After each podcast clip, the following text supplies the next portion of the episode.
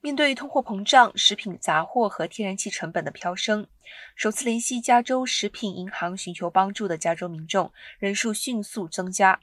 因此，食品银行要求加州提供的资金几乎是州长加文纽森在一月份为地区组织提出预算中提出资金的两倍。